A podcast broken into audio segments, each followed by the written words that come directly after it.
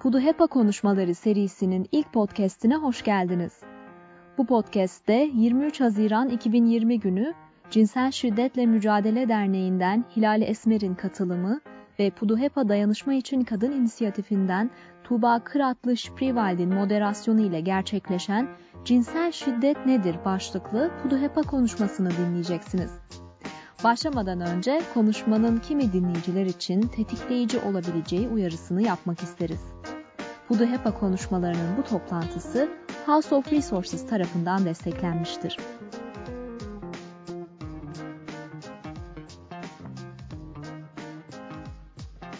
Merhabalar, etkinliğimize hoş geldiniz. İyi akşamlar hepinize. Bu etkinlik Puduhepa Konuşmaları projesinin ilk webineri. Bu proje e, House of Resource tarafından desteklenmekte. Farklı şehirlerden katılımcılarımız var. Aslında uluslararası bir etkinlik oldu bu. Türkiye'den bayağı katılımcımız var ve konuşmacımız da Türkiye'den. Ben Tuba Kıratlı, Şifrivald.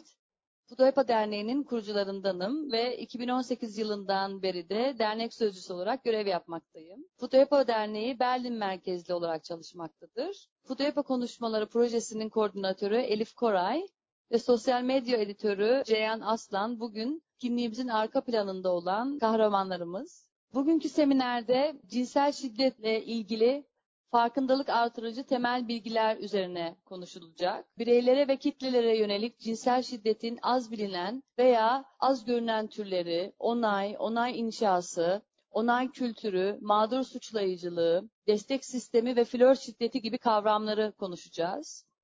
Cinsel şiddet sonrası destek biçimleri ve hayatta kalana yaklaşım üzerine konuşacağız.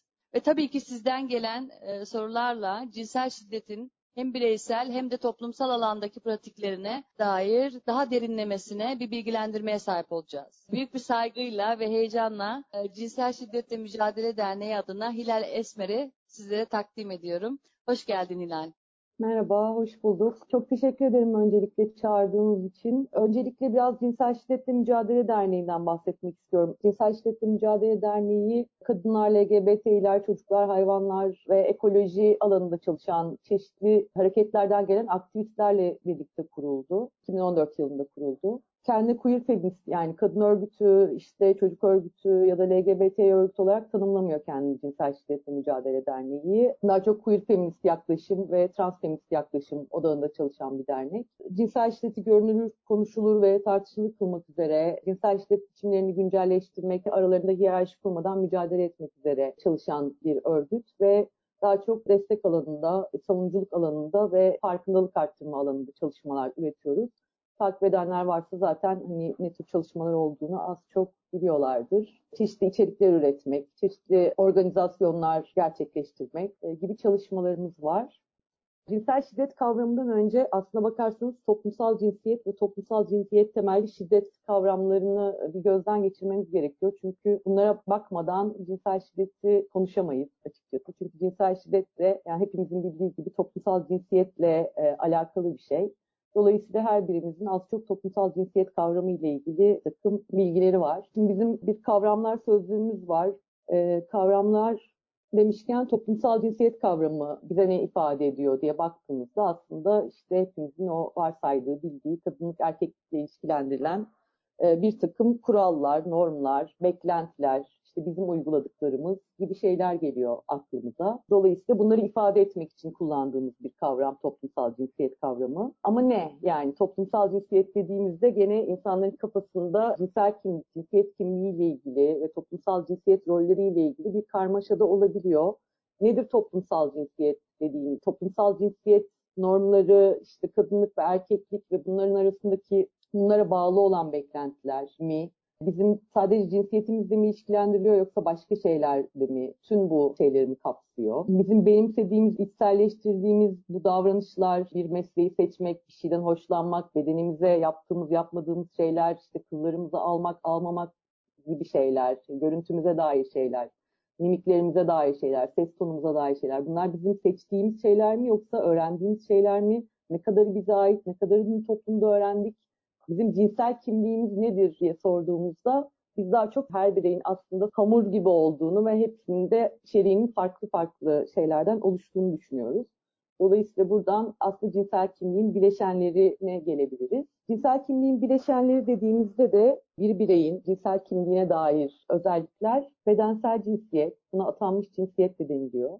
Toplumsal cinsiyet ifadesi, cinsiyet kimliği ve cinsel yönelim diye dört tane bileşeni var aslında cinsel kimliklerimizin. Bedensel cinsiyet dediğimizde organlar, kromozomlar, hormonlar yani özellikle doğuştan beden yapısını ifade eden bir kavram bu. Bunun atanmış cinsiyet ifadesi de biraz önce şu bahsettiğim bizim dış genital özelliklerimizden yola çıkılarak doğumdan sonra tıbbın atadığı bir cinsiyet olduğu için hepimizin cinsiyeti hani doğduğumuz zaman doktorların tıbbın atadığı bir cinsiyet olduğu için atanmış cinsiyet de deniliyor. İnsanların seçtiği ya da beyan ettiği cinsiyetle uyuşmayabiliyor bu, örtüşmeyebiliyor. Bedensel cinsiyet bu. Toplumsal cinsiyet ifadesi dediğimizde de aslında bizim bir çeşit vitrinimiz. Kendimizi toplumda ya da işte kendimize dair nasıl ifade ettiğimiz diyebiliriz. Kısacası giyimimiz, tarzımız, davranışlarımız, mimiklerimiz, ses tonumuz, oturma kalkma biçimimiz bunlar her bireyin farklılaşabiliyor. Cinsiyet kimliği dediğimizde kişinin kendisine ait hissettiği, özdeşim kurduğu ve ifade ettiği cinsiyet kimliğinden bahsediyoruz. Bu da bizim toplumsal cinsiyet ifademizden yani bunun yarattığı algıdan ya da bedensel olarak bize atanmış cinsiyetten farklı olabiliyor. Bu dört tane başlığın her biri birbirinden farklı olabiliyor arkadaşlar. Birbirine bağlantılı olabiliyor ya da olmayabiliyor. Cinsel yönelim kavramından ne anlıyoruz? Kişinin davranış veya duygu düzeyinde süre giden şekilde hangi cinsiyete yöneldiğini, hangi cinsiyeti romantik veya cinsel arzu duyduğunu ifade ediyor bu kavramlar. Bedensel cinsiyet dediğimizde genellikle kızın tanımladığı, atadığı cinsiyetler kızı olan bebeklere kadın ya da erkek cinsiyeti ve interseks cinsiyeti olabiliyor. Interseks dediğimizde de aslında tek bir biçimi yok bedensel cinsiyet olarak intersekslerin. Toplumsal cinsiyet ifadesi dediğimizde maskülen, feminen ve androjen diye üç tane kavram gözümüzün önüne geliyor. Bu tabii ki yani neye göre maskülen, kime göre feminen bunlar biraz daha toplumun algısına göre bizim kullandığımız kavramlar. Yoksa işte bir oturuş biçimi feminendir, bir gülüş biçimi maskülendir falan gibi bir şey daha hani genel kabullere yönelik oluşmuş bir şey. E, androjen kavramından ne anlıyoruz diye sorduğumuz zaman da e, bir insanı gördüğümüzde eğer o insan Aa, bu kadın mı erkek mi işte maskülen mi feminen mi diye cevap veremiyorsak aslında tam da o yani androjen. Biraz böyle tanımlayabiliriz. Cinsiyet kimliği dediğimizde erkek, kadın, cis ve trans diyebiliyoruz ve diyebiliyor insanlar kendilerine. Dolayısıyla da cinsiyet kimliği de bu şekilde örnekleri var diyelim. Cinsel yönelim dediğimizde de işte heteroseksüel, biseksüel, homoseksüel ya da eşcinsel, gay, lezbiyen gibi tanımlar var ama artık siz de biliyorsunuz ki cinsel yönelim türleri çok çok fazla gelişti. Dolayısıyla bunun haricinde bir sürü panseksüel, sapyoseksüel, demiseksüel gibi başka başka yönelimler de var insanların seçtikleri ve kendilerine daha uygun gördükleri şeyler. Şimdi daha çok intersekslerle translar birbirine karıştırılabiliyor insanlar arasında yani trans ifadesiyle interseks ifadesi. Dolayısıyla şunu anlatmak istiyoruz. Intersekslerin yaşadığı bedensel müdahaleler, cinsel şiddet e, olarak tanımladığımız bedensel müdahalelerle transların maruz bırakıldıkları bedensel müdahaleler farklı müdahaleler. Translar bedensel geçiş için bir operasyonu tercih edebiliyorlar ya da etmeyebiliyorlar. Interseks bebekler doğar doğmaz belli bir cinsiyet kalıbına sokulmaları gerektiği için sistem tarafından bir takım operasyonlara, cinsiyet operasyonlarına maruz bırakılıyorlar. Dolayısıyla da bu örnekler biraz bunun için verildi. Cinsel kimliğin bileşenleri bunlar diyebiliriz. Dolayısıyla toplumsal cinsiyet temelli şiddet dediğimizde de yine bu e, bileşenlere bakmamız gerekiyor. Toplumsal cinsiyet temelli şiddet bir kişinin atanmış cinsiyeti, cinsiyet ifadesi, cinsiyet kimliği veya cinsel yönelim sebebiyle maruz bırakıldığı bir ayrımcılık türü, bir hak ihlali ve şiddet olabiliyor. Bu bizim sahip olduğumuz kalıplar, sistematik olabilecek uygulamalar ya da müdahaleler aynı zamanda şiddeti doğuran şeyler de olabiliyor. Toplumsal cinsiyet temel şiddette biraz önce işte bu bahsettiğimiz farklı biçimlerimiz üzerinden maruz bırakıldığımız şiddet oluyor. Bunlar tehdit ya da zorlama içerebiliyor, içermeyebiliyor, başka türlü de olabiliyor. Yani fiziksel bir zorlama olmayabiliyor. Hak ve özgürlükleri kısıtlıyor, her alanda gerçekleşebiliyor, özel ya da kamusal alanda. Tanıdığımız ya da tanımadığımız kişilerden gelebiliyor. E, bizler de uygulayabiliyoruz toplumsal cinsiyet temelli şiddeti e, ve bunlar aslında kişinin yaşamını tehdit edecek kadar da ileri seviyede olabiliyor bu şiddet türleri. Dolayısıyla toplumsal cinsiyet temel şiddetle de mücadele etmemiz, kendimize de bir dönüp bakmamız gerekiyor diyebiliriz. Bireysel olabiliyor, yapısal olabiliyor şiddet türleri. Dolayısıyla bir piramit gibi düşündüğümüzde her ne kadar alttan üste doğru gidecek diye bir kanun olmasa da, kaide olmasa da genellikle ayrımcı değil, şakalar, küfürler, hedef gösterme, bunların tolere edilmesi ile başlıyor tarz şeyler toplumsal cinsiyet temel şiddet ve cinsel şiddet de aynı şekilde. Daha sonra bunlar zaten daha böyle mahalle uygulamaları, sonra daha işte devlete dair uygulamalar diye daha geniş kitlelerin kitlelere yönelik uyguladığı bir şiddet haline gelebiliyor. Daha sonra bunlar fiziksel boyuta geçebiliyor. Yani bu baskıdan biraz daha bu kalıplardan fiziksel boyuta geçebiliyor şiddet türleri. İşte laf atma, sözlü saldırı, tehditler, tacizler gibi. Daha sonra da başka şiddet türlerine dönebiliyor. İşte cinayet gibi, fiziksel şiddet, duygusal şiddet, ekonomik şiddet, cinsel şiddet gibi. Cinsel şiddette dolayısıyla toplumsal e, cinsiyet temel şiddetten beslendiği için birçok biçimi bir toplum sağlığı sorunudur. Cinsel şiddet aslında münferit bir şey değildir, bireysel bir şey değildir diyebiliyoruz. Hakların ve özgürlüğün de ihlalidir aynı zamanda cinsel şiddet. En önemlisi de gücün uygulanması ile ilgilidir. Yani güç uygulaması ile ilgilidir. Cinsel şiddet, cinsel açlıkla, seksle, cinsel birleşmeyle ilgili değildir. Daha çok diğer şiddet türlerinde de olduğu gibi karşı tarafın zarar görmesi veya acı çekmesiyle sonuçlanan kişiler canlılar üzerinde üstünlük ve hakimiyet kurmak, maddi manevi çıkar elde etmek, sindirmek ve benzeri amaçlarla uygulanan hal, hareket ve davranışlarla ilgilidir cinsel şiddet. Ben aslında biraz önce genel şiddet tanımı yaptım. Bu aynı zamanda tıpkı diğer şiddet türleri gibi cinsel şiddette de geçerli. Dolayısıyla cinsel şiddet güçle ilişkili olduğu için de gücün olduğu, güç ilişkilerinin olduğu, hiyerarşinin olduğu her yerde gerçekleşir diyoruz. Bu da işte flört ilişkisinde, evlilikte, ailede, sokakta, işte okulda, yurtta, hapishanede aklınıza gelebilecek ve güvenli alan olarak gördüğünüz hemen hemen her yerde cinsel şiddet türleri de gerçekleşir. Cinsel şiddete de herkes maruz bırakılabilir diyoruz. Meslek grubunun, bir cinsiyetin, bir cinsel yönelim türünün sadece maruz bırakıldığı bir şey değildir Cinsel şiddete de işte çocuklar, yaşlılar, gençler, kadınlar, erkekler, translar, lezbiyenler ve aklınıza gelebilecek herkesin de e, cinsel şiddete maruz bırakılabilir diyoruz. Şimdi cinsel şiddetin tanımından bahsedeceğim. Cinsel şiddet birçok yerde farklı farklı tanımlanabiliyor. Biz de bir tanım oluşturduk. E, cinsel şiddet onay almaksızın onay inşa ederek veya onay almanın söz konusu olmayacağı durumlarda kişinin kişilerin uyguladığı cinselliğe yönelik teşebbüs ve tehdit içeren her türlü eylem, davranış ve müdahaleyi tanımlar. Bu gördüğünüz gibi oldukça geniş kapsamlı bir cinsel şiddet tanımı. Çünkü cinsel şiddet de aslında bir şemsiye kavram ve birçok farklı türü de içerebiliyor. Bunları biraz tek tek ayırıp ele almaya çalışalım. Öncelikle burada neden bahsediyoruz? Üç tane kavramdan bahsediyoruz. Onay almaksızın onay inşa ederek ve onay almanın söz konusu olmadığı durumlarda diyoruz. Demek ki bir cinsel davranış, cinsel şiddet olarak görmemiz için üç tane şeye bakıyoruz. Bir tanesi onayın olmaması, bir diğer onayın inşa edildiği durumlar, bir de onayın zaten olamayacağı, onayın beklenmediği koşullar. Onay dediğimizde, onayın olmaması dediğimizde bir onayın olmadığını nasıl anlarız? Sorarız arkadaşlar, sorarız yani onayın var mı diye sorarız ve net ve açık bir evet cevabı aldığımız zaman orada onayın olduğunu düşünürüz. Onayın tanımına net ve açık bir evettir diyebiliriz. Bu hayır duymak değil, evet duymaktır diyebiliriz. Sessizlik de bir onay anlamına gelmez onayın bir kerelik olduğunu söyleyebiliriz. Yani bir kere onay verilmesi her zaman aynı davranış onay verilmesi anlamına gelmez.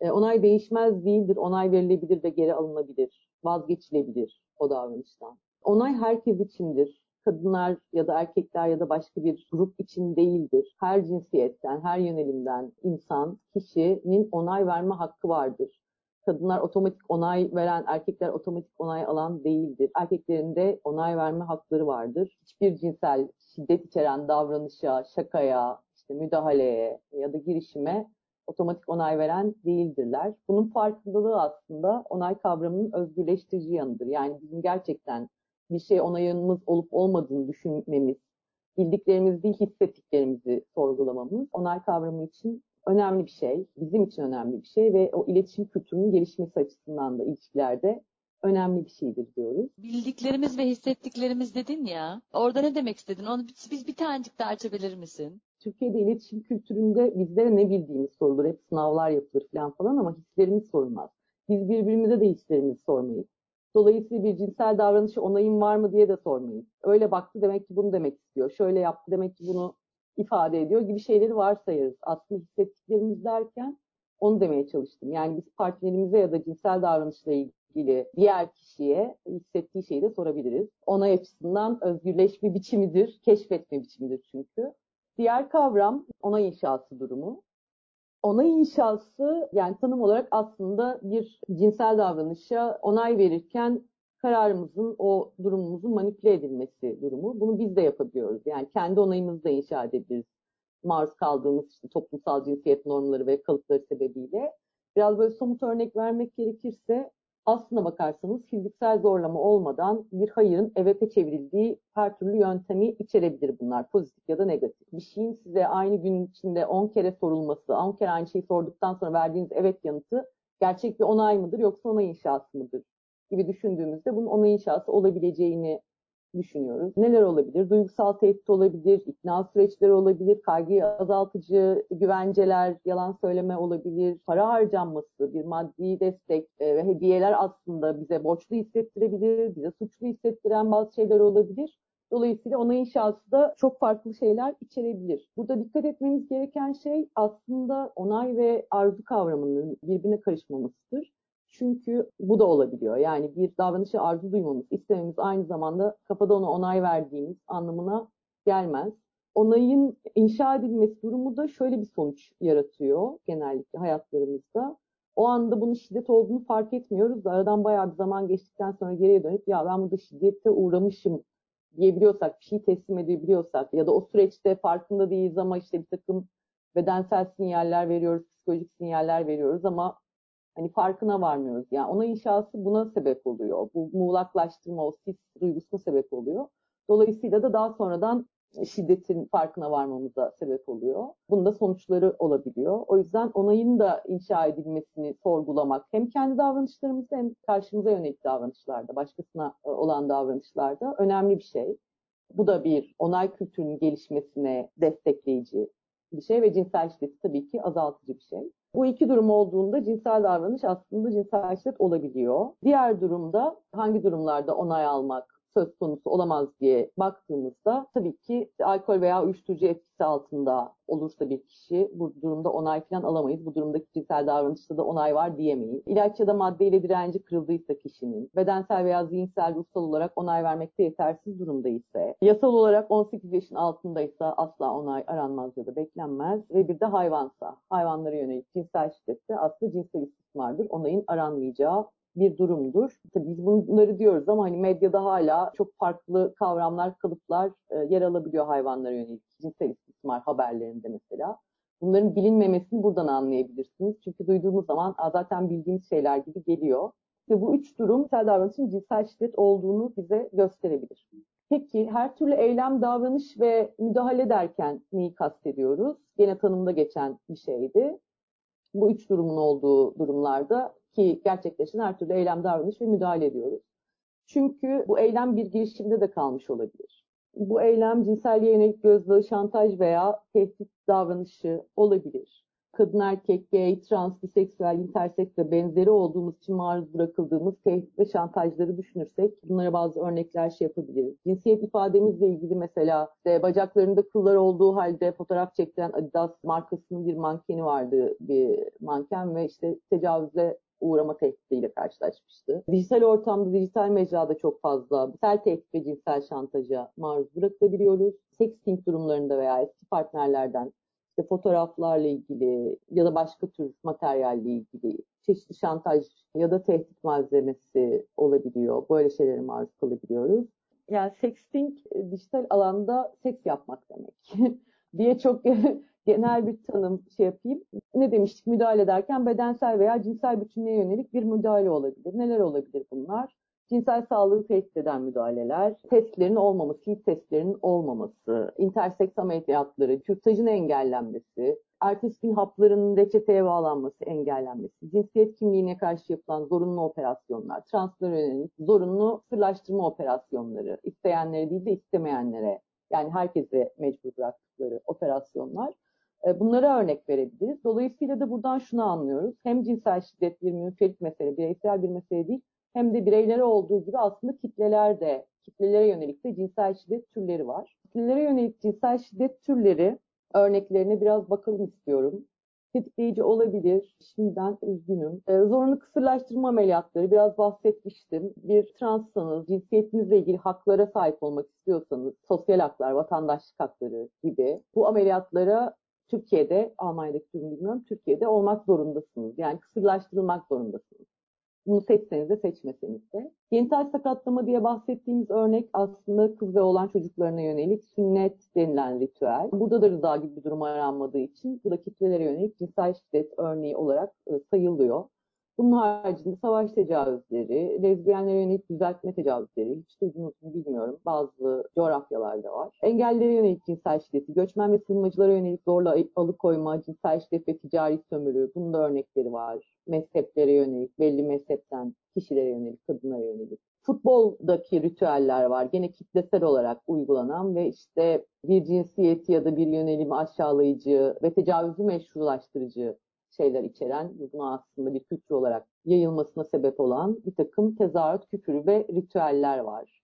E, bunlar artık kanlı bayraklar açmadan tutun da işte yani bizim aslında dernek olarak dava açtığımız bir sürü örnek var seks işlerine yönelik sistematik olarak hedef gösterme ve bir takım uygulamalar, e, hayvanlara yönelik cinsel şiddet istismar aslında bizim yine böyle kitlesel sayabileceğimiz, verebileceğimiz örnekler diyebiliriz cinsel şiddetle ilgili. Bireysel olarak da aslında hepimizin az çok bildiği ama daha az görünür türleri de biraz öne çıkartmak için söyleyebileceğimiz işte elle gözle ve sözle taciz etme durumu bir insanı kamusal alanda gerçekleşen cinsel taciz, bu da yine işte elle gözle sözle taciz etme olabiliyor. Aynı zamanda teşhircilik olabiliyor, gözetleme olabiliyor. Ve biliyorsunuzdur örnekte işte kameraya çekme gibi e, örnekler var.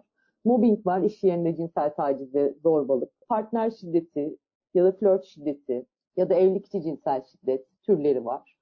E, birinci derece kan bağı olanların uyguladıkları cinsel istismar veya cinsel şiddet var. Meslek uzmanları tarafından yine bir hiyerarşik konum üzerinden olan cinsel şiddet biçimleri var. Bu meslek uzmanları da herkes olabiliyor. Öğretmen, jinekolog, profesör, doktor, diş hekimi, hakim, herkes olabiliyor. Çocukların evlilik yoluyla duygusal, fiziksel ve cinsel istismarı. Bu aslında bireysel bölümde duruyor ama bence bana göre bayağı kitlesel de olabilir. Çünkü bizim ülkemizde oldukça yüksek oranı. Onay veremeyecek bireylere yönelik cinsel istismar engellilere yönelik diyebiliriz. Ve ısrarlı takip, kamusal veya dijital ortamda musallat olma, stalking. Bu da aslında oldukça üstünde durmamız gereken bir cinsel şiddet türü daha geniş bir janrı var diyeyim yani farklı alanlarda ama yasada çok fazla tanımlanmıyor ve birçok insanda birçok farklı türüne yaygın olarak maruz bırakılabiliyor. Şimdilik bununla bırakayım ben. Ee, sorular varsa sorulara yavaş yavaş cevap verebilirim. İlk soru geliyor. Karşımızdaki kişinin kafamızı karıştırması sonucu cevap vermememiz onun bizim üzerimizde bir onay inşası yapmış olduğu anlamına mı geliyor? Cevap vermeme durumu aslında zaten onayın olmadığı bir durum olarak algılanmalı karşı taraftan. Yani birisi size cevap vermiyorsa, olumlu ya da olumsuz cevap vermiyorsa orada bir onay var diyemeyiz. Bir kere burası ne? E şöyle bir şey mi demek istiyor acaba? Yani ben cevap vermedikçe sürekli soru sordu ve burada bir ısrar evet. oluştu ve bu aslında evet. bir onay inşası gibi bir şey de olabilir. Yani böyle bir durum tabii ki evet. olabilir ama bu gene de bir insana hani bizim mutlaka cevap vermek zorundayız gibi bir yükümlülük yüklemiyor bize. Şimdi diğer soruya geçiyorum. Bekaret kontrolleri cinsel şiddet kapsamında değerlendirilebilir mi diye bir soru var. Evet, bekaret kontrolü cinsel şiddettir zaten yani. Burada da bir rıza gibi bir durum zaten söz konusu değil. Yani ülkemizdeki uygulamaları düşündüğümüzde eskiden yasak değildi. Hala bir sürü cinsel şiddet örneği ve vakası düşünüldüğünde aslında ebeveynler özellikle 18 yaş altı çocukların cinsel istismara maruz bırakıldıysa bir destek alması bedensel ve işte ruhsal sağlığı değil de bekaret durumunu öğrenmek için de e, hastaneye götürebiliyorlar. Böyle olumsuz örnekler de var ama bunlar hani bunların azalması için de uğraşıyoruz zaten. Ee, en azından yasal değil şu anda benim bildiğim kadarıyla. Ve tabii ki cinsel şiddet. Şimdi ben bir soru sormak istiyorum. Bu e, aslında en son kısımda bahsettiğimiz bu ısrarlı takip ve o online platformlardaki stalking de bir e, aslında bireysel bir şiddet türü diye tanımlandı. Israrlı takibin aslında ısrarını belirleyen şey orada takip edilenin kendi belirlediği ölçümüdür yoksa belli bir kriter var mı? Yoksa yine buradan da hislerimiz üzerinden mi ilerleyeceğiz? Hislerimize bir kere her zaman güvenelim. Yine toplumsal cinsiyet normları ve bir takım öğretiler üzerinden öncelikle mesela benim başıma gelmez gibi bir algı oluyor. Çünkü bu da hani bir adil dünya inancıyla da bağlantılı bir şey ama herkesin başına gelebilir. Ama insanlar kendilerine tabii ki birincisi kondurmak istemiyorlar. İkincisi önemsizleştirmeye çalışıyoruz ama hani bir korku hissediyorsak gerçekten orada bir problem vardır. Birisiyle üç kere beş kere aynı ortamda karşılaşıyorsak bu tesadüf olmayabilir. Stalking durumlarında yani birinin size musallat olduğunu anlarsınız. Sadece bunu hani tanımlamak, bunu işte delillendirmek, bunu birilerine şiddet olarak ispatlamaya çalışmak tırnak içinde ki böyle bir şey aslında gerek yok böyle hissediyorsanız. Biraz zor olabilir. E çünkü stalkerlar çok dijital şey üzerinden değil de biraz daha genel olarak bahsetmeye çalışayım. Sizin günlük rutininizi takip edebilir. Sizin ne zaman eve, ne zaman okula, ne zaman işe gittiğinizi bilebilir. Buralarda karşınıza çıkabilir. Sizden haber sizin arkadaşlarınızla, aile bireylerinizle görüşebilir. Birileri işte birilerine kendini çok sevdirebilir ve siz bir türlü korktuğunuz insandan sevdiğiniz arkadaşınız gelip yani ne kadar iyi bir insan aslında falan diye bahsedebilir. Yani bir şekilde bütün duygularınızın, hayatınızın kontrol altına alındığını hissedebilirsiniz, korkabilirsiniz, ürkebilirsiniz. Musallat olma durumları, stalkerlık durumları böyledir. Yani çok hesapsız, kitapsız, işte aklı olmayan kişilerin yaptığı şeyler değildir. Stalkerlar oldukça zeki, manipülatif insanlar olabilirler. Dijital ortamda ya bu biraz tabii ki şeyde de var. Yani flört şiddet dediğimiz şey aslında neyin şiddet neyin şiddet olmadığı tanımı üzerinden değil ama güvenli ilişkinin nasıl bir ilişki olabileceği üzerinden düşünmemiz. Bizim için güvenli ilişki ne? Çünkü şu anda çiftler birbirine al beni takip ettiği hesaplarını, şifrelerini bilmem nelerini falan verebiliyorlar. Yani bununla ilgili apayrı bir seminer veriliyor açıkçası. Ben hani çok fazla bir detayından bahsetmeyeceğim bu konunun ama stalkerlık olarak tanımladığımız şeyde gerçekten siz orada bir sıkışmışlık hissini zaten yaşıyor olabilirsiniz hem hislerimiz üzerinden gidelim hem de faktör üzerinden yani takım doğrular üzerinden gidelim diyebiliriz.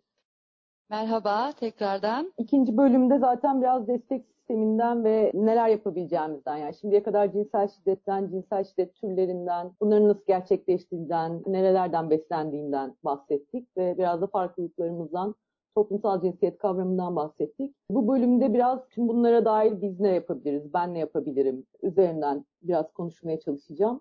Bunlardan en önemlisi zaten onay kavramını, onayla ilgili onay inşası gibi kavramları da üzerinde çok durduk. Tam da bu yüzden duruyoruz. Çünkü aslında tecavüz kültürü yerine onay kültürü yerleştirmeye çalışıyoruz. Dolayısıyla onay kültürünün yerleşmesi için bizim ne yapmamız gerekiyorsa, bize düşen neyse onları yapmaya çalışmak cinsel şiddeti engelleyici bir şey olur. Yani onay kültürünün tanımı işte duygulara ve cinselliğe dayalı tüm ilişkilerde onayın sorgulandığı ve bunun aslında normalleştiği bir e, iletişim biçiminin içselleşmesi. Yani bu ne demek? Aslında bir çocukla ilişkileniyorsanız, bir bakım verenseniz, çocuğa temas edecekseniz çocuğa onayının sorulması, bir işte yoga öğretmeninin temas edeceği kişilere onay sorması. Yani gündelik ilişkilerimizde, ilişkilenmelerimizde her türlü iletişim içerisinde onayın aslında bir a priori yani olmazsa olmaz hale gelmesi gibi bir şey onay kültürü. Tam da tecavüz kültürünü dönüştürecek olan şey bu. Tecavüz kültürü dediğimiz şeyden ne anlıyoruz dersek aslında şu anda işte okuduğumuz kitaplar, dinlediğimiz şarkılar, müzikler, filmler, reklamlar, futbol tezahüratları, sloganlar, şakalar, tecavüz şakaları, fıkralar, güldüğümüz şeyler. Ama ne olacak dediğimiz aslında her şey tecavüz kültürünü besleyen şeyler. Biz bunu nasıl içselleştiriyoruz tecavüz kültürünü? Şöyle şeylere inanıyoruz. Yani işte şiddet uygulamak erkeklerin zaten doğal davranıştı. Bu hem ayrımcı bir şey hem de bir taraftan doğru olmayan bir şey ama hani bunlar bir kalıp olarak bizim hayatımızda içimize işleyen şeyler olabiliyor.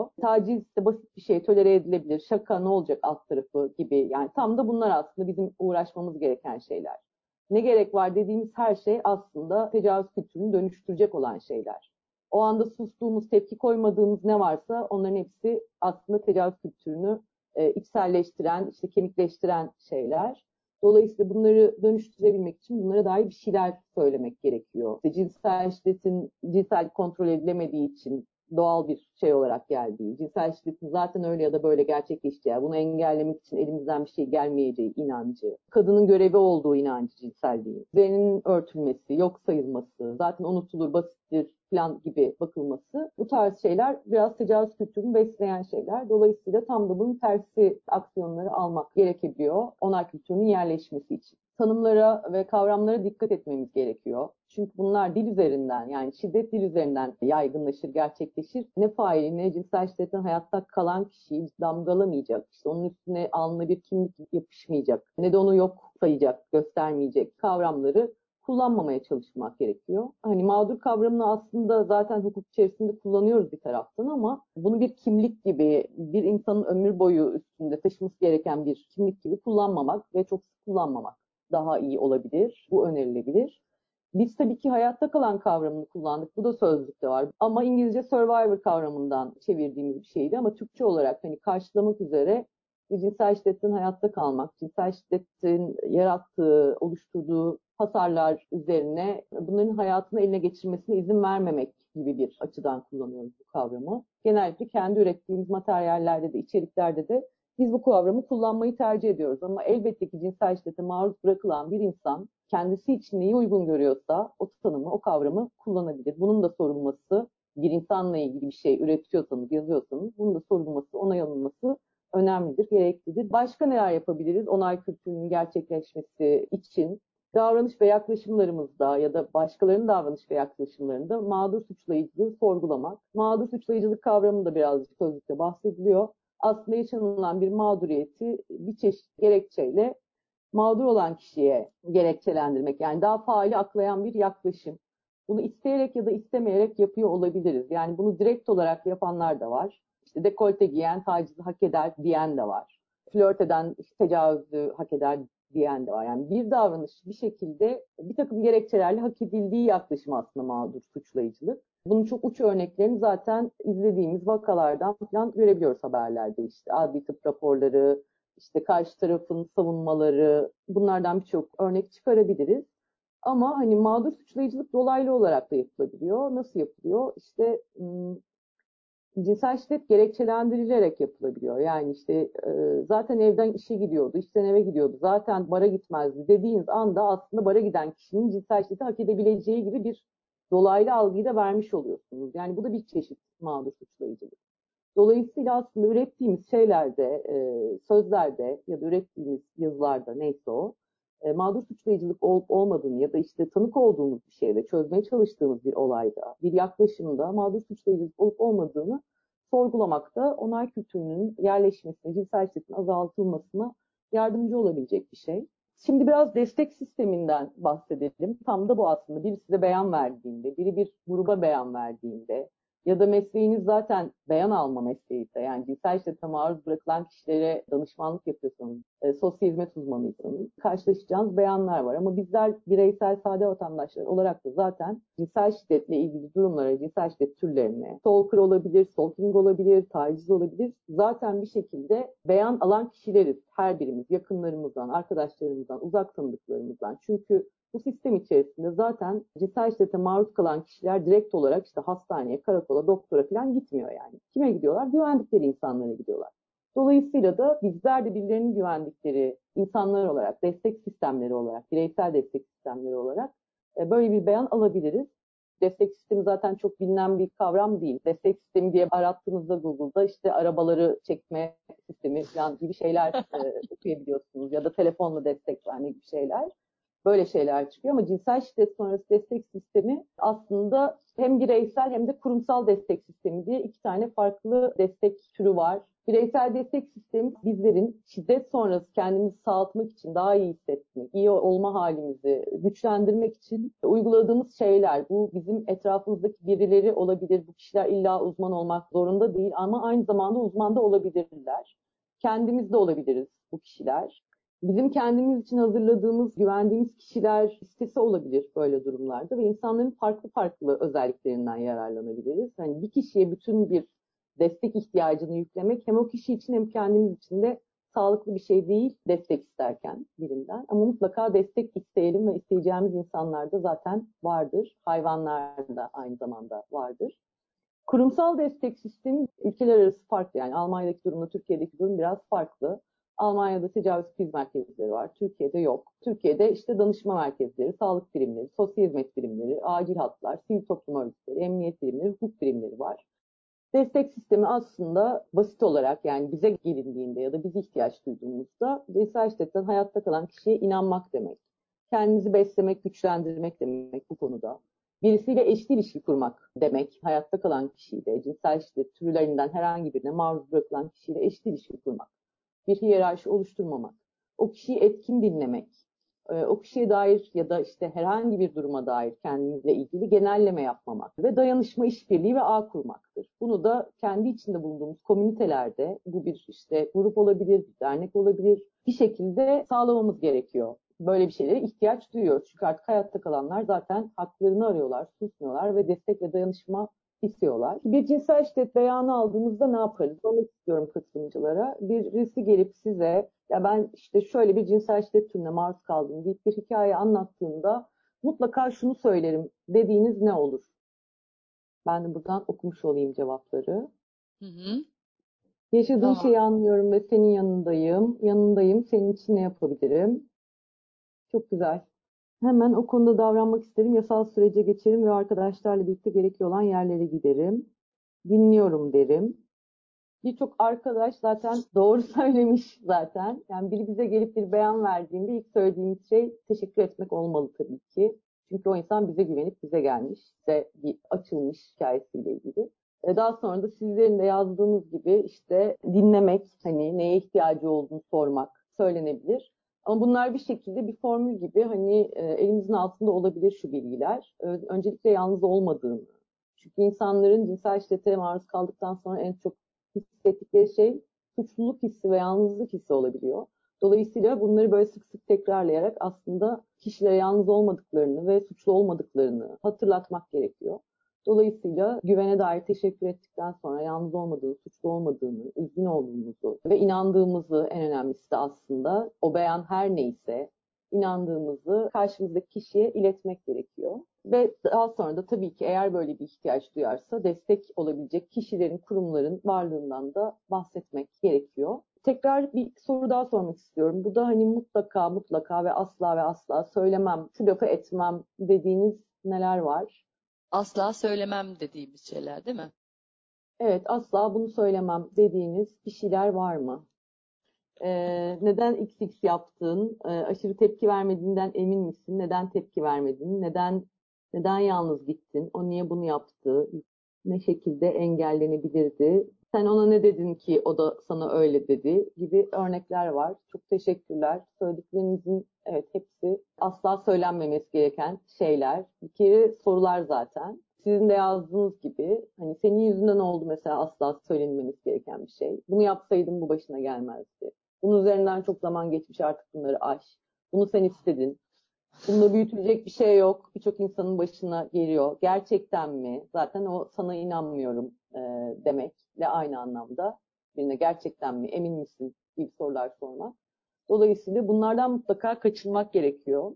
Bunlar hemen öğrenilebilir şeyler değil çünkü gerçekten bizi şaşırtabilen şeyler de olabiliyor ve yani emin misin sorusu çıkabiliyor gerçekten insanların ağzına. O yüzden bunları bilmek, bunlardan beslenmek, bunları tekrarlamak bir refleks haline gelebiliyor bizde. Buna en azından dikkat edebiliriz, özen gösterebiliriz diyeyim.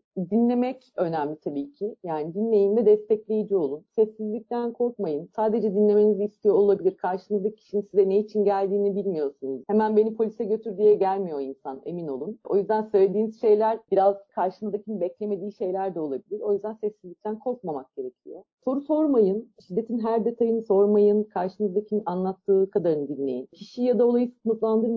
Çünkü dinamiklerini bilmiyorsunuz. Bir sürü şiddet vakasına tanık oluyoruz, şahit oluyoruz, kendimiz yaşıyoruz ama e, emin olun ki her biri birbirinden farklı. Sınıflandırma yapmayın. Yargılayıcı cümleler kurmamaya dikkat etmek. Zaten onların örneklerini biraz önce verdik. Kişinin yararlanabileceği kaynaklar varsa bir web sitesi, bir dernek, bir kitap, birisi, bir insan gibi bunlardan bahsedebilirsiniz. Birisi beyan verdiğinde ilk sorulacak şey onun ne istediği, onun neye ihtiyacı olduğu. Dolayısıyla siz o kişinin yerine karar almayın, o kararları uygulamayın. Bize böyle şeyler geliyor, başvurular. Eşi arıyor mesela, kadının haberi yok. Böyle bir durum var, ben şunu şunu yaptım, bunu yapmak istiyorum, hukuksal destek verebilir misiniz diye. ya da partner arayabiliyor ya da soru sorabiliyorlar. Biz ikna edemedik işte bilmem nereye götüremiyoruz falan diye. Kimsenin adına lütfen karar almayın ve uygulamayın. Olayı küçümseyici yorumlar yapmayın. Sizin küçümsediğiniz şey çok farklı yerlere tekabül ediyor olabilir. Cinsel şiddet türleri arasında bile ister istemez çok fazla hiyerarşi kuruyoruz ama çok farklı küçük görebildiğimiz şeyler aslında çok büyük olumsuz etkiler de yaratabiliyor insanlar üzerinde ve insanların tamamen baş etme biçimleri farklı olabiliyor. Siz de destek almayı unutmayın. Tabii ki insanlar birileri onlardan destek istediğinde panik olabiliyorlar. Çeşitli duygular yaşayabiliyorlar. O anda hazır hissetmeyebilirsiniz. Hayır diyebilirsiniz. Buna hakkınız var. Yani şu anda bunu dinleyemem diyebilirsiniz. Kişisel sınırlarınızı belirleyebilirsiniz. Mesela arkadaşlar özellikle diğer çiftlerin yaşadığı şiddet türüne aylarca, yıllarca dinleyebiliyorlar. Yani çok uzun bir süreçte olabiliyor birçok örnek olduğu için şu anda tam spesifik örnek veremiyorum ama siz karşılaştığınız durumlarla ilgili kendi sınırlarınız da olduğunu, kendinizin de bundan ikinci travmalar yaşayabileceğinizi, bunlardan olumsuz etkilenebileceğinizi unutmayın ve buna göre de her türlü önlemi, tedbiri alın. Kendinize de değer verin, kendinizi hatırlayın. Son olarak da şifa bulma sürecini hatırlayın. Yani tanıyın daha doğrusu. Çünkü insanlar cinsel şiddet türlerinden şifa bulma süreçlerinde farklı olabiliyorlar. Biraz önce dediğim gibi. Çok kısa sürebilir, çok uzun sürebilir, inişler olabilir, çıkışlar olabilir. Tam iyi hissediyorum dersiniz sonra başka bir şeylerle tekrar bir baş etme durumu olabilir. Bizim adımıza konuştuğum zaman yani bir hayatta kalan olarak düşündüğümde. Birçok farklı durum olabilir. Dolayısıyla da bunu hemen öyle bir geçecek bir şey, her zaman iyi ya da kötü hissettirecek bir şey gibi düşünmemek gerekiyor. E, bunlarla ilgili kaynaklardan beslenmek önemli. Çünkü e, beyan aldığımızda veya birine destek olurken biz genellikle şöyle duygular hissediyoruz. Çaresizlik, yetersizlik. Yani mutlaka bir şey yapmalıyım. Biri karşınızda ağlıyorsa bir şeyler yapma ihtiyacı hissediyorsunuz. Ama aslında kurtarıcı da değiliz. Öfke hissi olabiliyor tabii ki olayın kendisine yönelik. Suçluluk duygusu hissedebiliyorsunuz. Utanç, kayıp hissi hissedilebiliyor. Korku, aşırı koruma, olayla özdeşleşme ya da intikam alma gibi hisler taşıyabiliyoruz destekleyici insanlar olarak. Bunlarla da başa çıkmak gerekiyor. Bunlarla başa çıkmak için de kendinizi dinlemek, hazırlıklı olmak ve kendinizi bu tarz durumlara dair sorgulamak. Dayanışma ve destek istemek her zaman için çok geçerli. Dayanışma hayat kurtarır yani hepimiz için. Öz yardım uygulamak, bizim kişisel öz yardım trikleri vardır, yaptığımız şeyler vardır, yöntemler vardır. Bazılarımız spor yapmakla iyi hissederiz, sağaltırız kendimizi. Bazılarımız kitap okumak ya da başka şeylerle. Öz yardım uygulamayı ve kendimizi beslemeyi de e, unutmayalım. Bu tür hislerle biriyle dayanışırken e, uygulamak üzere. Son olarak da kendimize şu soruları sormamız gerekir. Eğer birilerine destek oluyorsak, beyan alıyorsak, beyan veriyorsak, bir cinsel şiddet beyanına dair çözüm üretmek adına emek harcıyorsak, dayanışıyorsak, kendi kişisel değerlerimiz, yargılarımız ve beklentilerimizi destek olmaya çalıştığımız kişiye yansıtıyor muyuz? Biz, bizim hoşumuza gitmeyebilir verdiği karar yani. Hani oturup çekmeye de karar verebilir. Bildirim yapmamak ya da karar verebilir. Dile getirmemeye, sessiz kalmaya da karar verebilir. Karşımızdaki kişi tamamen ona bağlıdır, onun kararıdır. Bizim beklentilerimiz bizi ilgilendirir. Ondan bağımsızdır ya da yargılarımız her neyse o. Kendimizi iyi tanıyor muyuz? Kendi yaşadığımız veya yaşattığımız şiddet deneyimleriyle yüzleştik mi diye şöyle bir sorgulayabiliriz kendimizi. E, cinsel şiddet hikayelerini şaka malzemesi yapıyor muyuz? Başka ortamlarda anlatıyor muyuz? Bunlara dikkat ediyor muyuz? Bunları sorgulayabiliriz. Eşit ilişki kurabiliyor muyuz? İşte mutlaka yardım edeceğim, onu kurtaracağım gibi bir yerden bakıyoruz ya da işte olayı mı küçümsüyoruz? Karşımızdakine merhamet mi duyuyoruz ki hayatta kalanların hiç hoşlanmadığı, beklemedikleri bir şey. Acıma ya da merhamet hissi. Kimi durumlarda hayatta kalanın şiddeti hak ettiğini düşünüyor muyuz? Ve kalıp yargılara sahip miyiz? İşte kadınlar şöyledir, erkekler böyledir, bu böyleyse cinsel şiddettir, böyle değilse değildir, cinsel şiddet öyle olduğunda mutlaka böyle olur gibi bir takım genellemeleri sık sık yapıyor muyuz? Gibi şeyleri kendimize sorabiliriz.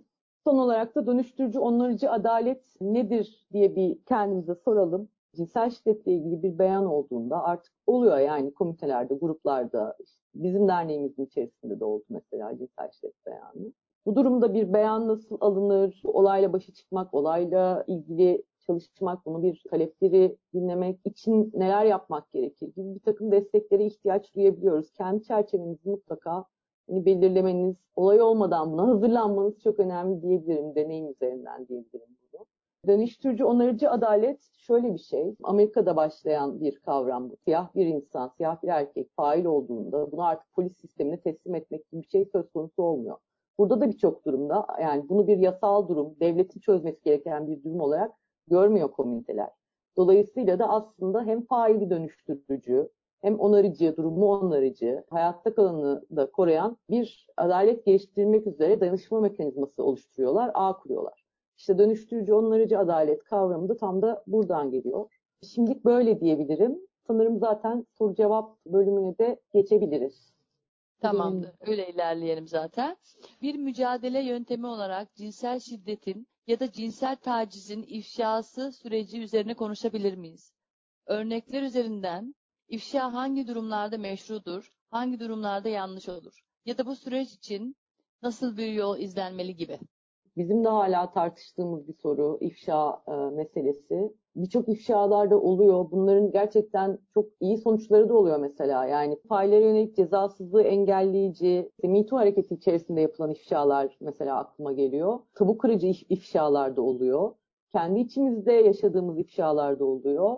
Bize yönelik ifşalar da oluyor. Dolayısıyla da bunları hani nasıl ele almalıyız kısmına baktığımızda tabii ki önce hayatta kalanı da koruyan bir yerden ama ifşanın hani amacının ne olduğuna dair yani e, çünkü ifşalar aslında bir grubu mahkeme yerine koyarak yapılmamalı. Yani şimdi size bunu sunuyorum. Burada da işte bölüm bölüm anlattıklarım var. Şunlarda delilleri falan falan dediğimiz zaman ya ifşanın amacı aslında nedir? Bir hani ona bakmak gerekiyor.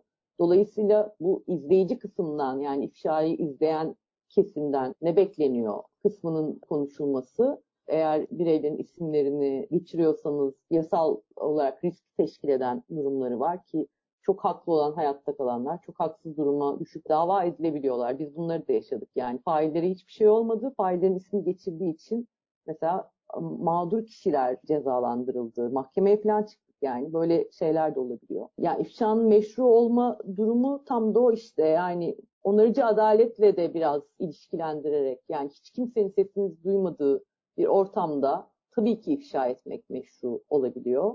Ama bir taraftan da o insanın dönüşmesini engelleyici bir şey varsa, bir damgalama durumu hani yaratıyorsa o zaman meşruiyetini ve ona yönelik olan empatiyle neyse o hani yaklaşımı, dayanışma ruhunu da zedeleyebiliyor. Çok çeşitli yönlerden de tartışılıyor. Tabii ki herkes kendi kişisel durumuna göre, oradaki ortama göre, koşullarına göre ifşa edip etmemeyi emin olun ki seçiyor. Çünkü ifşa eden kişi aynı zamanda kendini de ifşa etmiş oluyor bunun hani kendisi de bu olumsuz etkilere maruz bırakılabiliyor. O yüzden hani şu açıdan meşru, bu açıdan değil diyebilmek o kadar da kolay değil. Evlilik içi cinsel şiddetin ayrımı sanırım daha zor. Onun ötesinde kadın bunu hissetse de yakınlarını açabilmesi daha zor olabiliyor. Çünkü kadının açıldığı insan eşini de tanıyor oluyor. Ve biraz önce sorduğunuz istenmeyen tepkilerle de karşılaşıyor ama o da bu yüzden yapmıştır gibi. O zaman kadının açılabildiği insanlar kısıtlanıyor. Bu noktada profesyonel destek almak mı gerekir diye bir soru var.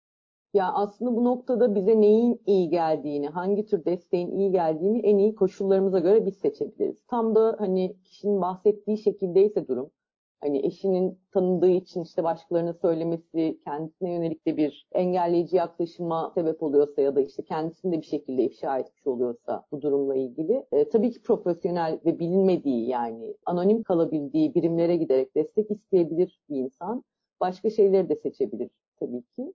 Evlilik içi cinsel şiddet Türkiye'de en azından yeni yeni biraz daha hani çünkü dedik ki o tecavüz kültürü çok yaygın ve gerçekten bunun hani kadınların görevi olduğu gibi bir varsayım çok kuvvetli. Ama her konuda cinsel şiddet türünde varsayımlar kuvvetli. Yani siz ben çocuğumu sünnet ettirmek istemiyorum deyin bir bakalım yani nelerle karşılaşıyorsunuz. Yani bu ülkede gayrimüslimler bile çocuklarını sünnet ettirebiliyorlar sırf ayrımcılık yaşamasınlar diye ya da çocuk talep ettiği için. Dolayısıyla böyle şeylerle mücadele etmek tabii ki zor. Tabii ki evlilik içi cinsel şiddeti bildirmek, bununla ilgili şikayetçi olmak hakları aramak bize yönelik de hayatta kalanlara yönelik de bir sürü damgalama, işte yargılama, suçlayıcı söz ile karşılaşmamıza sebep oluyor. Ve bu her tür şiddet türünde de yani tacize uğradığımızda da bunu söylediğimizde de başka şeylerde de maalesef olabiliyor. İşte bunlarla mücadele etmek için tam da o komşunun, o arkadaşın, o insanlar biziz aynı zamanda yani. Bu yargılayıcı tepkileri vermemesi gerekiyor. Bunlara dikkat edilmesi gerekiyor. Mağdur olanın suçlanmaması gerekiyor. Biz kendimiz hani bu davranışları üreterek ve diğerlerini uyararak bunları hani yaygınlaştırabiliriz. Ama cinsel şiddetin mutlaka bildirilmesi, daha doğrusu evlilik cinsel şiddetin yani e, eş tacizinin, tecavüzünün ya da başka tür cinsel psikolojik şiddetlerin bildirilmesi önemli çünkü örnek teşkil ediyor ve başka hayatta kalanlar da gerçekten aksiyon alabiliyorlar, güç alabiliyorlar bunlardan.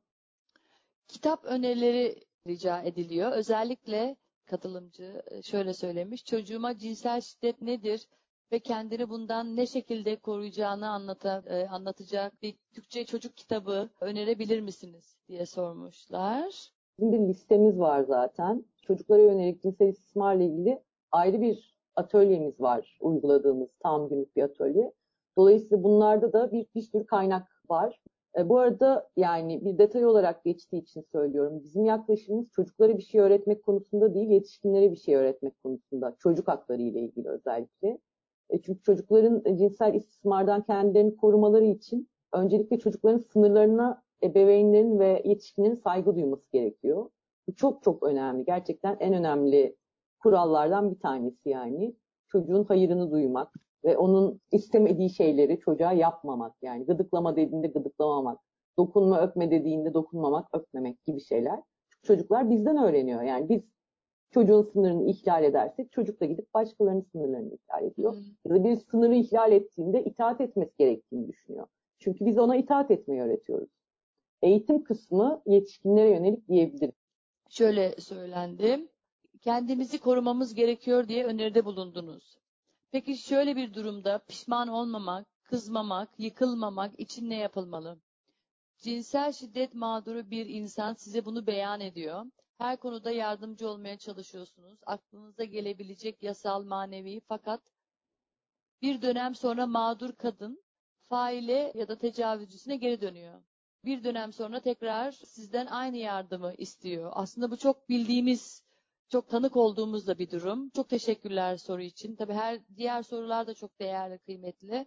Ama bu soruda çok ya gündelik hayatta çok rastladığımız bir şey.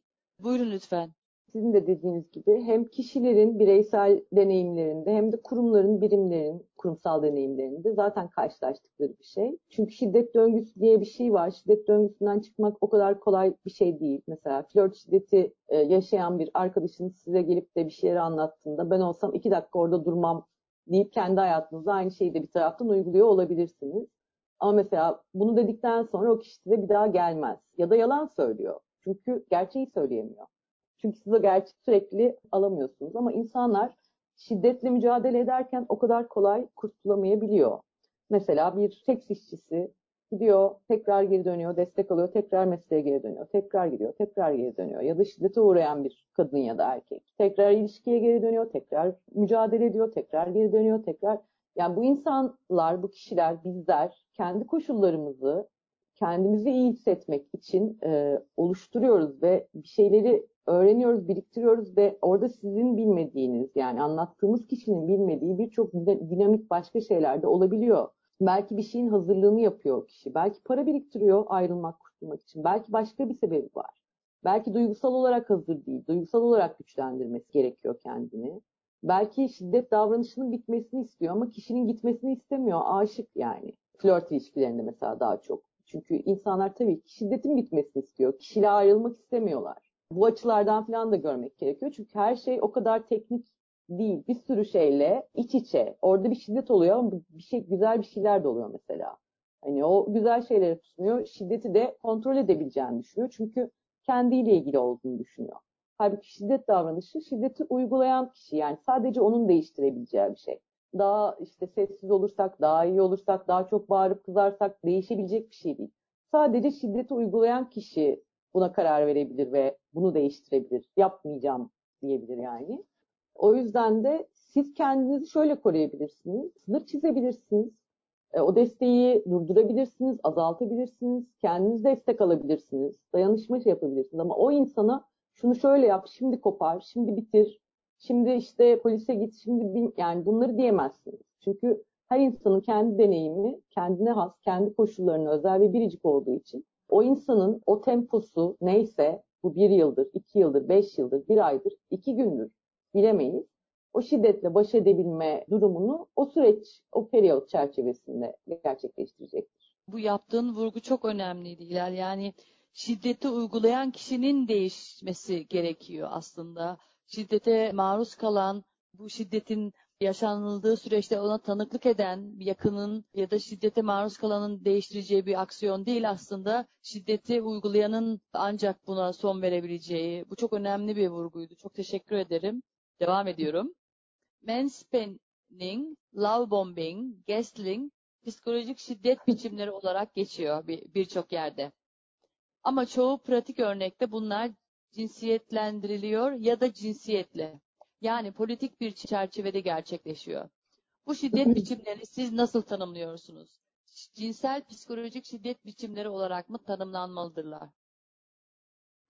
Mansplaining dedi öncelikle. Mansplaining bir şiddet ha. türü değil bir kere. O tanımı oradan çıkaralım. Mansplaining toplumsal cinsiyet temelli aslında bir çeşit baskı ve alan kapma aracı. Öğreten adam modu diyoruz biz buna. Öğreten adam modu da aslında evet aslında her şeyi ya, görüyorsunuz işte televizyonlarda hamileliği erkekler tartışır.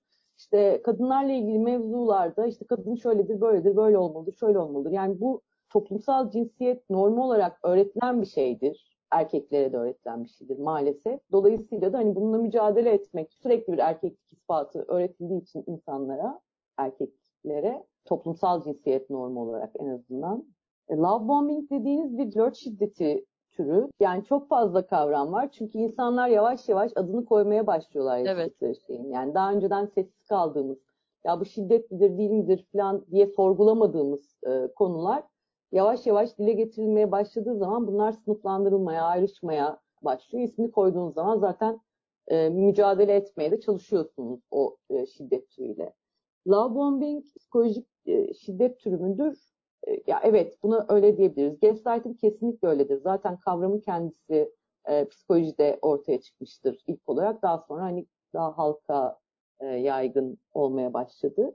Yani psikolojik şiddet türü aslında manipülasyon. Yani manipülasyon dediğimiz şeyin bunlar manipülasyon türleri denilebilir. Yani love bombing şeklinde manipülasyon, gaslighting şeklinde yani gerçeğini oynatmakla, gerçeklik algısından şüphe duyurmakla bir insanı manipülasyon.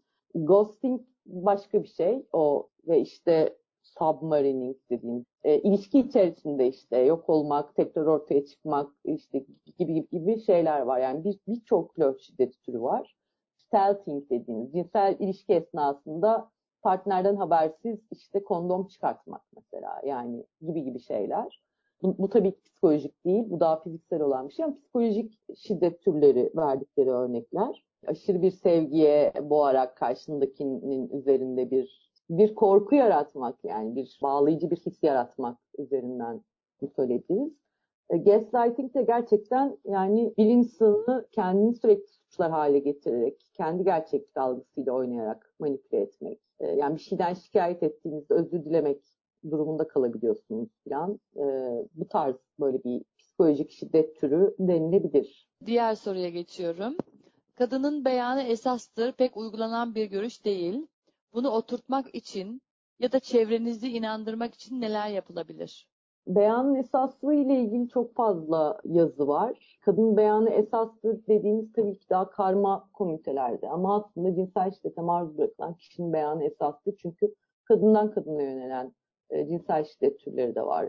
O yüzden biz daha çok beyan esaslı olarak e, bahsediyoruz bundan. Çünkü cinsel şiddet durumları daha çok çok fazla delilin olmadığı, daha kapalı, daha intim ortamlarda insanların yaşadığı, birbirine yaşattığı şiddet türleri olduğundan bu beyanın zaten esas alınması gerekiyor. Şimdi cinsel şiddet beyanı yani bir beyanın esaslı beyanın doğruluğu demek değil. Bunu bir kere net olarak ortaya koymak ve insanları bu şekilde anlatmak gerekiyor. Ve oradaki biraz önce ifşada dediğim gibi yani sizin güttüğünüz amaç ne? Bir mahkeme kurmak, birini yargılamak mı yoksa cinsel şiddetten hayatta kalan kişiyi korumak ve onun taleplerine yönelik yalnızlık hissi varsa hani bunun olmaması için ya da bir iletişim hissi neyse onun talebi, talebi karşılamak mı? Burada amaç eğer beyanı veren kişiyle dayanışmaksa hani bununla ilgili neyse yapılması gereken şey bunlar belirlenir. Bazı durumlarda bu failden uzak kalması ya da işte ayrışmasını gerektirmez. Bazı durumlarda gerektirir. Yani bunun da çok fazla hani detayı var. Ama hani siz ne yapabilirsiniz? Bu konuyla ilgili, beyanın esaslı ile ilgili yazıları paylaşırsınız. Bir grup insan olarak, kadın ya da erkek, birlikte bir grup olarak bunu bastırırsınız yani. Bulunduğunuz komitede geçerli olması için mücadele verirsiniz. Bu şekilde sanırım oluyor. Bir iş yeri ise bununla ilgili aksiyonlar alırsınız. Şimdi diğer soruya geçiyorum. Arkadaş ortamlarında yapılan fıkralara, şakalara tepki verdiğimizde ortam bozan insan oluyoruz. Oldukça zor bir durum. Bazen böylesi durumlarda ortamı bozmamak adına susmak zorunda kalıyoruz. Çoğu zaman nasıl davranacağımızı bilmiyoruz. Susmayı tercih ettiğimizde de kendimizle barışık olmuyoruz. Ne Hı hı. yapmamız gerekir diye sorsam susmayın diyeceksiniz. Büyük ihtimalle. Susmak o kadar da e, kolay olmayabiliyor. E, konuşmak da. Ben bu handikaptan çıkamadım. Siz ne dersiniz? Durumlara göre değişiyor tabii ki. Bir arkadaşım bir maç çıkışında koskoca bir fanatik kitlenin içerisinde yani niye bunu diyorsunuz falan diye o anda bir tepki koymuş değil mi? Burada sadece bir e, ortam bozan olmuyor. Gerçekten bir şiddete maruz kalma riski de olabiliyor yani. Ama gerçekten bunu yapan insanlar var. Belli ki çok güçlendirici. Yani ben henüz yapabildiğimi söyleyemem böyle bir hani kitlenin içerisinde olaya müdahale etmek. Ya kavramlar listesinde bu bystander ve upstander'ın tanımları var. Bir tersine çevirin olayı. Evet ortam bozucu oluyoruz yani. Bu, bu burası kesin. Ama ondan sonra ne olduğunu bir hani gözden geçirirsek size gelip birisi bir laf ettiğinizde yani bir şaka yaptığınızda o anda bir tepki koyduğunda evet uyuz oluyorsunuz ama ne yapıyorsunuz? Ne yaparsınız? Tamam o anda gömdünüz onu gerçekten. Dediniz ki ya sen de işte bilmem ne falan yani ortamın içine ettin dediniz. Bir şey dediniz yani. Eve gidip düşünüyor musunuz, düşünmüyor musunuz? Tekrar onu diyor musunuz? Yoksa ya şimdi gene birisi çıkıntılık yapacak diye demiyor musunuz? Yani o olay o anda siz ortamı bozsanız bile bir işlevi var mı yok mu? Ben kendi yaşadığım deneyimlerde beni birileri eleştirdiğinde bir takım kavramlar kullandığımda ben kullanmıyor muyum? Yani tabii ki homofobik, transfobik ortamı işte e, cinsel şiddetle ilgili belki işte toplumsal cinsiyet normlarını yerleştirecek. Yani bunlar tabii ki kolay şeyler değil. Ama bunlarla ilgili bir müdahale aldığımda, bir eleştiri aldığımda, bir şey olduğunda ne olursa olsun ben benim üzerimde bir etkisi oluyor yani. O an gülsem bile, ciddiye almıyor gibi yapsam bile eve dönüp düşünüyorum ya da işte sonradan düşünüyorum. Niye ben hani bana böyle bir şey geldi diye. O yüzden böyle e, güzel şeyleri de var. Ayrıca bulaşıcı da olabiliyor. Yani siz orada ortamı bozuyorsunuz. Başka birisi gerçekten içinden uyuz olmuş ortama. O da size katılıyor. Yani birlikte bozuyorsunuz ortamı. Bunlar güzel şeyler olabiliyor. Dolayısıyla tabii ki siz gene duruma göre karar verin. Ama e, orada müdahale ettiğinizde bu davranış sizi de güçlendirebiliyor, başkalarını da güçlendirebiliyor. Teşekkürler. Evet, birlikte güçlenmek tabii ki önemli ve aslında dediğin çok doğru. Bazen bizi rahatsız eden e, bir olaya tepki gösterdiğimizde, e, özellikle kalabalık bir ortamdaysak, bazen o başka bir insanı da ilham kaynağı olabiliyor ve ona da iyi gelebiliyor ve belki bir sonraki adımda o da vereceği tepkisini e, çok açıkça bir şekilde verebiliyor. Diğer soruya geçiyorum. Ben size Almanya'dan yazıyorum. Herhangi bir kurum adına yazmıyorum. Kişisel destekten söz ediyorum. Polise şikayete birlikte gidiyoruz. Kadın sığınma evlerine neredeyse istemeyerek yerleştiriyorlar. Polisin bize söyledikleri şu oluyor. Birkaç gün sizinle kalsın sonra değerlendirelim. Çünkü büyük ihtimalle faille geri dönecektir. E, sığınma evlerinde dahi öncelikle geçici bir dönem için sadece mağdur kadınlara kalabilecek bir mekan sağlıyorlar. Mağduru hemen sığınma evindeki günlük yaşantının akışını almıyorlar. Açıkçası istemeden de olsa destek sunan kişi de belirli bir gerginlik yaratıyor. Bu aslında burada istasyon uygulamasından bahsetmiş katılımcı. Galiba o Türkiye'de de var. Uygun olan kurum bulunana kadar 2-3 günlük aslında hem dediği gibi böyle de bir etkisi de var. Kuruma gidip gitmeyeceğini kadının karar vermesini de sağlıyor oluyorlar bir yerde. Hem de gidilecek kurumun uygun olup olmadığını da bakıyorlar ve bekletiyorlar. Ee, ve bu ama aynı zamanda galiba destekçiye de hissettirdiği e, üzerinden bir yorum var. mağdurun hemen sığınma evine alınmaması sonuçta günlük yaşantısına devam edemiyor o istasyonlarda bekletildiği zaman ve mağduriyeti de artıyor ve o noktada da e, istemeden de olsa destek sunan kişi olarak e, bir gerginlik yaratıyor demiş destek sunan kişi de. Destek olan kısmına geçiyorum ben şu anda. Kendimi hayatta kalan kısmından destek olan kısmına aldığım zaman tabii ki yani ideal bir sistem yok. Hiç yani anladım ki Almanya'da da yok, Türkiye'de de yok zaten. İstasyon evet. dediğiniz şeyler asla iyi bir şey değil. Sığınma evinin kendisi de şu anda devletin kapsamındakiler diyeyim yani. Bir hapishane gibi olabiliyor. Bir sürü kuralı olabiliyor. Telefonun elinden alabiliyorlar. Bilmem ne kimliği isteyebiliyorlar. Giriş çıkış saatleri denetleniyor. Yani bir sürü bir sürü orada aslında hak temelli olmayan, e, cinsel şiddet yaşayan kişinin haklarını ihlal eden e, şeyler var. Ama biz gene de yani demiyoruz ki ya sistem çok affedersiniz berbat gitmeyin bari diyemiyoruz. Mecburen bu sistem önce olacak sonra da onun iyileşmesi için uğraşacağız yani. Şu anda mesela destek sistemi Türkiye'de yok. Tecavüz kriz merkezleri yok ama açılması için uğraşıyoruz. Ama mevcutta ne varsa da onun iyileştirilmesi için de bir taraftan e, uğraşıyoruz. Sığınma evlerinin ideali aslında mor çatılı sığınma evidir. Kendisi ödül almış bir uygulama, bir model. Dünya Bankası tarafından zamanında desteklenmiş bir model olduğu için tam da hayatta kalanı yani şiddeti yaşayan kişiyi oda kalan, onun kontrolünde olan, onun iradesiyle girmeye çıkmaya ihtiyacı olan desteğe karar verdiği bir modeli işletiyorlar. Hani kolay mı? Değil. Tabii ki kolay değil. Ama oluyor mu? Evet oluyor. Devlet sisteminde bu nasıl gerçekleşir? Kısmına gelirsek bu tabii ki işte polislere eğitim verilmesi sizin dediğiniz gibi. Yani o sistemi değiştirip aslında orada bir onunla ilgili bir çeşit koruyucu öneri çalışmaların yapılmasıyla gerçekleşebilecek bir şey.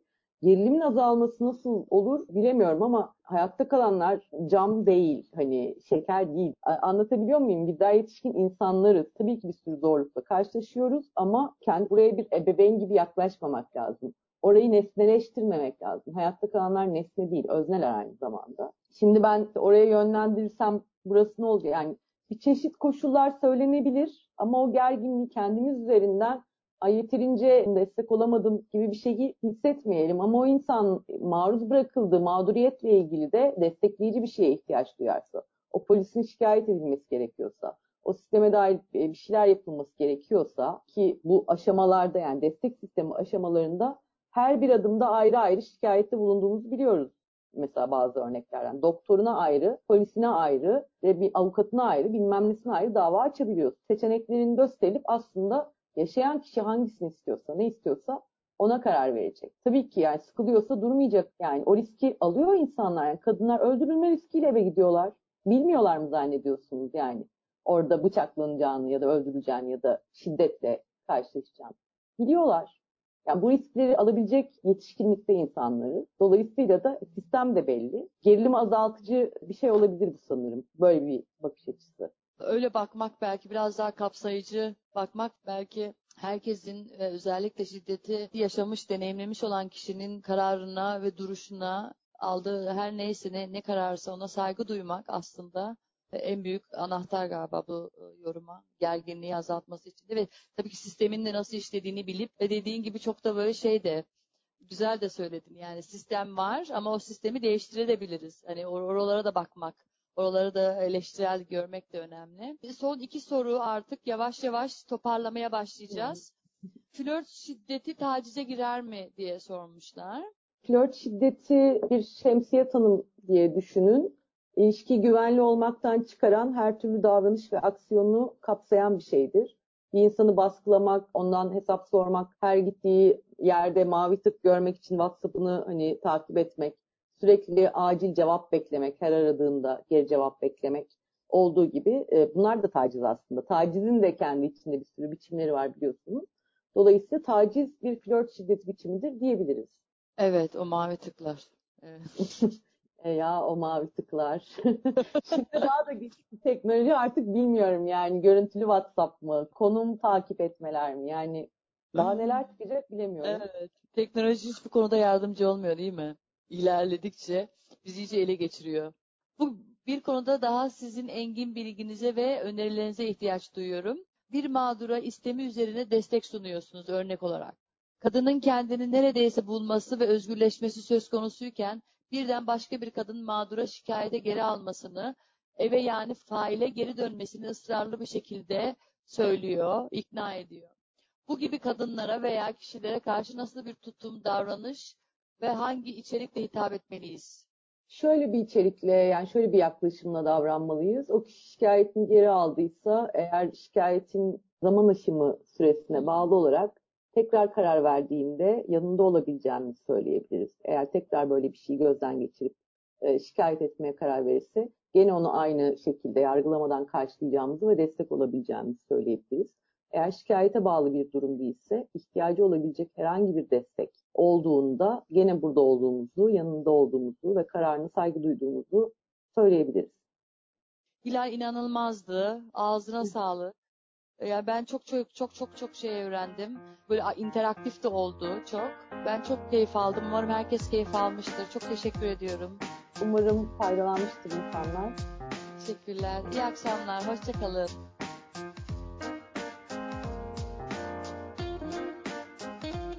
Puduhepa konuşmalarını dinlediniz. Puduhepa Dayanışma için Kadın İnisiyatifi'nin gelecek etkinliklerinden haberdar olmak için bizi Facebook ve Instagram üzerinden takip edebilirsiniz.